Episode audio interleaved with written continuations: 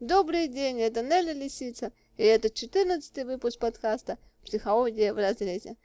В очередной раз хочу заметить, что мои подкасты не являются консультацией, но вы можете задавать свои вопросы, на которые я с радостью отвечу. А записаться на консультацию вы можете через Skype, F-психолог, или же найти меня в соцсетях, как Нелли Лисицу. В сегодняшнем выпуске подкаста мы продолжаем тему зависимости – в начале, когда я только начинала записывать подкасты на тему зависимости, я хотела рассказать о трех зависимостях. Это алкогольная, наркотическая и эмоциональная зависимость. Но у моих подслушателей очень много вопросов, которые так или иначе касаются темы зависимости и как-то с ней связаны. Поэтому мы просто поговорим и пообсуждаем ваши вопросы, которые вы мне задавали. Пишет Илли Рут. Моя двоюродная сестра стала зависимой от религии. Раньше она была общительная девушка, и все было у нее хорошо. Всегда было много внимания парней. Но потом как-то все быстро переменилось, и она попала в секту. Как избавить ее от религиозных зависимостей? И зависимость ли это? Тут э, вопрос не совсем про зависимость, а скорее про нежелание брать ответственность на себя за свою жизнь. Э, поэтому человек ищет Бога, ищет э, какого-то себе, если это женщина, допустим, то она ищет себе сильного мужчину, и не важно, что он может оказаться тираном. Мужчина же может искать себе какую-то работу с каким-нибудь, допустим, э, начальником, который тоже своего рода является тираном, который будет давать ему указания, трудную работу трудную, с которой он будет едва справляться, но он будет служить и служить, лишь бы не заниматься собой, своей жизнью, несмотря на то, что будет жаловаться на все это там друзьям, родственникам, даже психологам бывает приходит. Но все равно будет оставаться на той работе, либо если он себе найдет такую сильную женщину, их тоже любят иногда некоторые, вот, а, тоже будет жаловаться на эту женщину, ходить к психологу, разбирать свои проблемы, но все равно будет на этом застревать. Как любят говорить психиатры, надеюсь, они меня простят за то, что я использую их термин, это есть такой тип людей, у которых э, слишком вязкая психика, то есть вязкость психики. Это когда человек э, к чему-то привязывается настолько сильно, что потом становится от этим зависимым. Это, опять же, все, у кого это вязкость психики есть, они потенциально зависимые. Откуда же это идет? Идет это, естественно, с детства, из-за того, что в детстве не было должной поддержки ребенку, за то, что не одобряли его энтузиазма, за то, что они поддерживали какие-то его стремления в детстве, а все время говорили, делай то или делай это, главное учиться, а там потом все будет хорошо. Это, конечно, хорошо, хорошо учиться, извините меня за тавтологию, но у ребенка все-таки должно быть что-то свое, то, что он любит, то, что ему нравится делать, то, что поможет ему уже во взрослой жизни. К сожалению, или Рут сами вы никак не сможете помочь своей сестре, и ни один психолог ей не поможет, если она сама не обратится за помощью, если она сама не почувствует, что ей хочется жить по-другому. Она будет воспринимать все ваши советы, все ваши пожелания в штыке. А с другой стороны, человек, я так понимаю, взрослая, она а, живет своей жизнью. Возможно, если, возможно, ей это нравится, то зачем менять ее жизнь.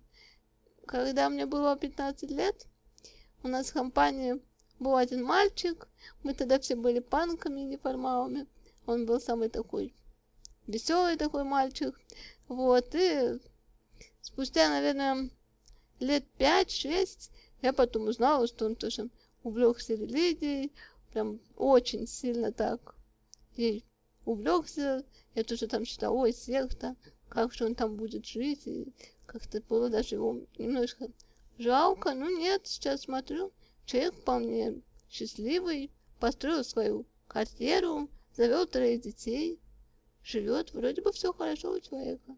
Поэтому не надо никого ниоткуда вытаскивать, и тем более принимать за кого-то решение. Взрослый человек должен жить так, как ему хочется. Конечно, если это не мешает жить другим. Также Илли Рут ответил э, слушатель моего подкаста Алексей Волчанский. Зачитаю его комментарий и тоже постараюсь добавить несколько слов. А, помню, в начале 90-х много общался с речноидами, не по религии, а чисто по бизнесу. Они тогда скупали в воинских частях грузовики и делали из них мини-автомастерские. Естественно, зомби работали бесплатно, за просад, индийские блюда из риса. Я тогда общался с их главарем, помню, поразил цинизм. Он о зомби так и говорил. Это мои овцы, рабы. Наверное, сестра крайне управляема и зависима, не имеет собственных взглядов на жизнь. Впрочем, Нелли нам скоро объяснит, почему религия – опиум для народа. Спасибо, мне, конечно, очень приятно, что вы думаете, что я все могу объяснить. К сожалению, это не так. Я постараюсь ответить на ваш вопрос, на ваш комментарий.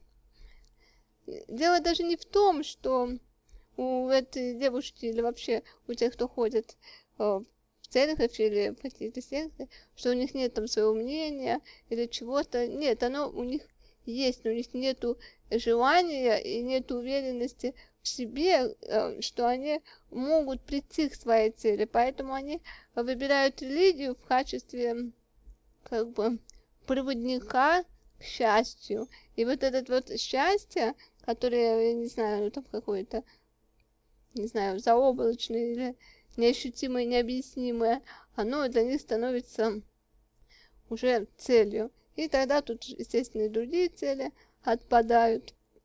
И, как я говорила ранее в этом подкасте, тут, видимо, у человека прослеживается вязкость психики. С этим вопросом наконец закончили, вроде бы все обсудили. Хочу сейчас рассказать и сказать, почему я отказываю в консультации и кому я отказываю в консультации. Если я вижу, что ко мне приходит клиент и его проблема э, выходит за рамки моей специализации, то в таком случае я могу посоветовать ему обратиться к другому специалисту, который может заниматься именно вот его проблемой. Это либо психоневролог, либо психиатр, либо невролог. Иногда нужно и медикаментозное лечение, а я не доктор – я не выписываю рецептов, поэтому я не против поработать с вами как психолог, но это не исключает работы с другим специалистом. Также я не даю каких-то конкретных специалистов, к которым нужно обратиться. Это вы должны сделать сами. Выбрать специалиста для себя. Я могу только сказать специалиста, работающего в определенном направлении, который вам нужен, который вам может помочь. А смысла вот так вот, если от наших бесед нет и не будет мне этого. Мне это просто неинтересно, такая работа будет. Мне важно получать от своей работы не только материальное удовлетворение, но а также и духовное. Так что как-то вот так. Поехали дальше. А дальше у нас Марина Гудкова со своей историей. Если рассказывать кратко, то моя ситуация звучит так. Меня зовут Марина, я живу в большом городе. Не уродина. Парням нравлюсь даже сейчас, когда воспитываю ребенка одна. Три года назад отдыхала в деревне, и там увлеклась деревенским парнем. Он нигде не учился и не работал, выпивал и даже однажды ударил меня, назвав городской потаскухой. Я его сильно любила и забеременела. Он сказал, если родится девочка, я останусь с тобой, если мальчик уйду. Родился мальчик, мы расстались. Я вернулась в город, мне во всем помогал мой отчим. С одним отцом мама развелась пять лет назад, когда я уже была студенткой, и стала жить с отчимом. Хотя с отчимом у нее отношения хуже, чем были с отцом. Хотя с виду он человек порядочный. Помогает оплачивать квартиру, которую я снимаю, и детский сад ребенку. Вроде бы живу нормально. Сын в садик ходит, я работу нашла, отчим помогает, но я не хочу ни с кем встречаться. Все жду, что вернется отец ребенка. Да и кандидатов подходящих нет. Еще думаю, не влюбился ли в меня отчим? Что со мной происходит? Марина, начнем с конца отвечать на ваши сообщения. Влюбился ваш отчим или не влюбился? Этого я не знаю, этого невозможно угадать, не зная его. А тем более вы не пишете каких-то таких деталей, почему вы так решили. Вот, но человек вполне может помогать другому человеку. В этом нет ничего такого предусудительного. Не стоит делать какие-то выводы на пустом месте, если это место действительно пустое. А дальше хочу вам сказать то, что ваш молодой паренек, который живет в деревне, он от вас бы все равно ушел. И вне зависимости от того, кого бы вы родили, либо мальчика, либо девочку. Детей просто либо хотят, либо не хотят, а, потому что либо хотят брать ответственность на себя, либо не хотят. И пол ребенка тут совершенно никакого вообще значения не имеет. Насчет того, что вы ждете возвращения отца ребенка, я, конечно, вам могу сказать то, что такой мужчина вас не заслуживает, что ничего хорошего с ним не будет. Но думаю, вы и сами прекрасно это понимаете без меня, и сами все это уже не раз в голове прокручивали. Но что поделать, мы себе выбираем партнера далеко не головой, а мы выбираем его, как бы это сказать, интуитивно, что ли, подсознательно, неосознанно. А, и тут вас цепляют именно такие мужчины, как вот этот деревенский паренек без работы, без образования. Вот почему вас именно такие э, мужчины цепляют? С этим стоит разобраться. И, как мне кажется, как вы упомянули в своем сообщении, то, что у вашей мамы были плохие отношения с папой, что и с отчимом у нее плохие отношения. Вы просто Живете по сценарию родителей, копируете его на свою жизнь. Что тут делать? С этим нужно работать. А то, что вы сейчас не хотите ни с кем встречаться, это ваше сознание, именно не подсознание, а сознание. Вы просто боитесь опять наступить на те же самые грабли. Чтобы от этих страхов избавиться и чтобы разрешить ваши проблемы, найдите специалиста и начинайте работать. Ну и последний вопрос на сегодня, который я зачитаю, будет от Василия Губина, а звучит он именно так.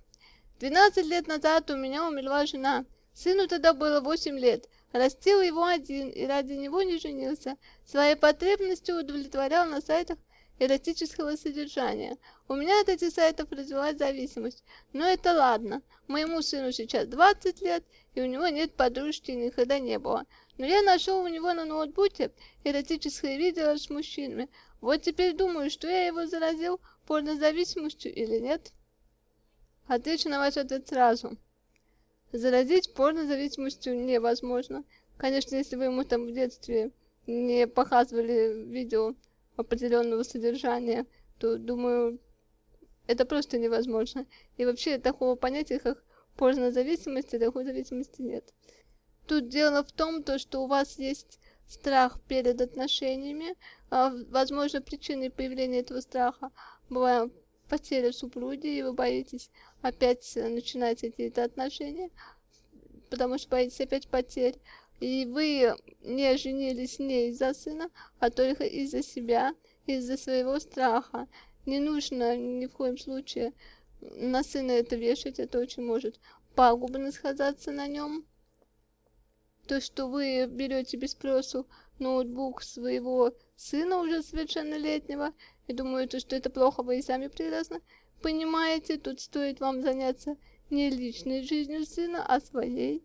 По моим подсчетам, вам где-то 40 с небольшим лет. А, возможно, вам стоит обратиться к специалисту, чтобы решить сначала свои проблемы, прежде чем вы будете искать себе спутницу жизни. А сын пусть разберется сам. Если сыну понадобится помощь, он должен обратиться за ней сам. Только так, а никак иначе. По-другому это не работает. Итак, 14 выпуск подкаста «Психология в разрезе» подошел к концу. Сегодня мы поговорили чуть дольше, чем обычно. Но дело в том, что я даже не все вопросы зачитала. Я зачитала только те, что вы оставили на под а тема у нас еще не раскрыта. Осталась еще тема булимия и еще зависимостей, которые вы себе сами напридумывали. Следующий подкаст будет просто ответы на ваши вопросы, потому что накопилось кучу вопросов, которые не относятся никак к зависимости. Ну а сейчас я с вами прощаюсь. Не забывайте ставить лайки, подписываться на подкаст, писать свои комментарии. Всего вам доброго и до встречи. Пока-пока.